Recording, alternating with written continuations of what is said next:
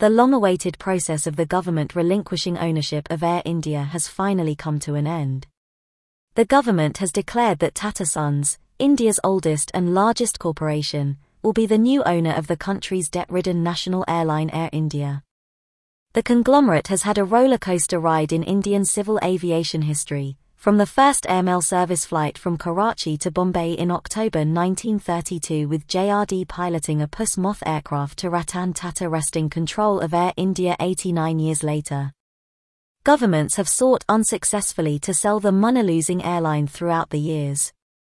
According to Tuhin Kanta Pandey, Secretary of the Government's Department of Investment and Public Asset Management, Tata Sons presented the winning bid of 180 billion rupees, 2.4 billion US dollars, as the enterprise value of Air India.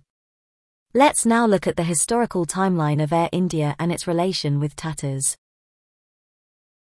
Tata Airlines was started in 1932 when India was still under British dominion. Tata Airlines went public in 1946, changing its name to Air India and becoming a joint stock corporation. In 1948, the government founded Air India International, the country's first public-private partnership, with the government owning 49%, Tata's 25%, and the public the balance. Air India International began operations with flights to Europe, and it was one of the country's earliest public-private partnerships. With Tata's local airline Air India providing people, maintenance, and services, Air India International became one of the top companies in the world's airline industry. The airline, however, was nationalized by the Jawaharlal Nehru government in 1953, with J.R.D. Tata as chairman. His affiliation with the national carrier lasted until after the emergency when the Janata Party government fired him. With this came down the glory of Air India. Handover to government and successive losses across the years. Air India struggled to stay competitive once India allowed independent airlines to operate in 1994. Despite a significant loss in market share, the company was kept bloated by maintaining a large fleet and labor force. The AB Vajpayee government attempted to sell a minority part of a 40% ownership in Air India when the skies were open to private operators. Tatas partnered up with Singapore Airlines and expressed interest in Air India, but the government backed out due to labor union resistance.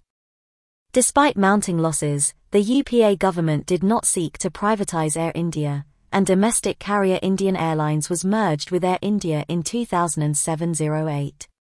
The latest phase of privatizations began in 2017 under the Narendra Modi administration. The government attempted a sale in 2018, but no bidders were interested. The government issued a request for early expressions of interest in the airline in January 2020, which flies both domestic and international routes and has accrued massive losses over the last decade. In April of this year, the government issued a request for bids from possible bidders. The Tatas, the airline's previous owners, were announced as the winning bidder for Air India on the first week of October 2021 the Tatas would take over 15,300 rupees crore in debt and pay 2,700 rupees crore in cash as part of the 18,000 rupees crore agreement. The rest of the debt, estimated to be over 45,000 rupees crore, would be transferred to the government's particular purpose vehicle, which currently has 22,000 rupees crore in it.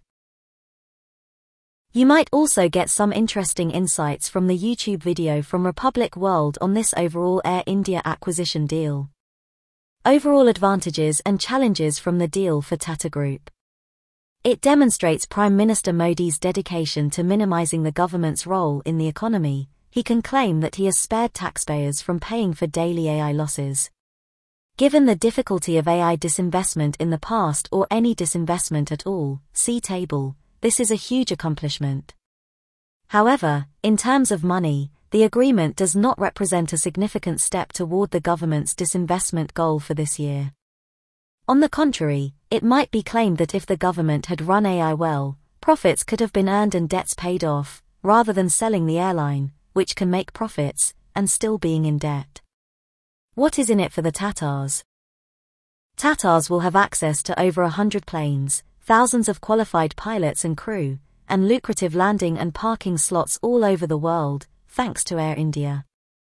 Tatas will gain control of 4,400 domestic and 1,800 international landing and parking slots at domestic airports due to the airline's performance.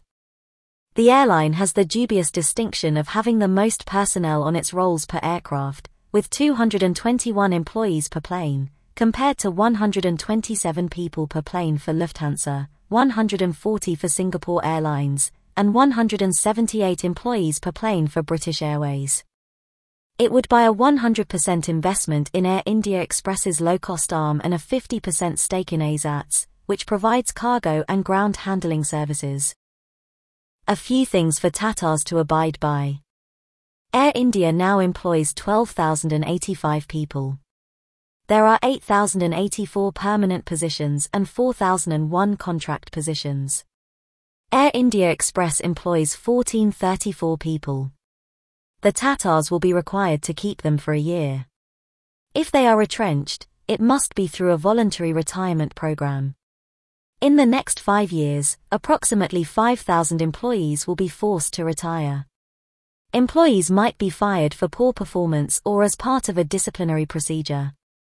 While the Tatas have complete control over Air India, they must adhere to a business continuity clause. They must also keep the brand for five years. They will be able to sell it after that, but not to a foreign business. Our final thoughts. Ratan Tata's ambition of regaining ownership of Air India, which was created as Tata Airlines in 1932 by his forefather J.R.D. Tata, has come true. After 68 years, it is a ghar wapsi for the debt-laden Air India, as Tata Sons have won the auction to buy out the government's entire stake in the national airline. The handover to Tata is likely to be completed by December this year.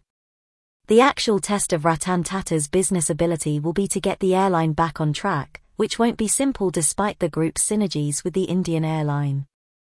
You can also some good references for further clarification on this deal on websites like BBC, NDTV, First Post and Fortune India.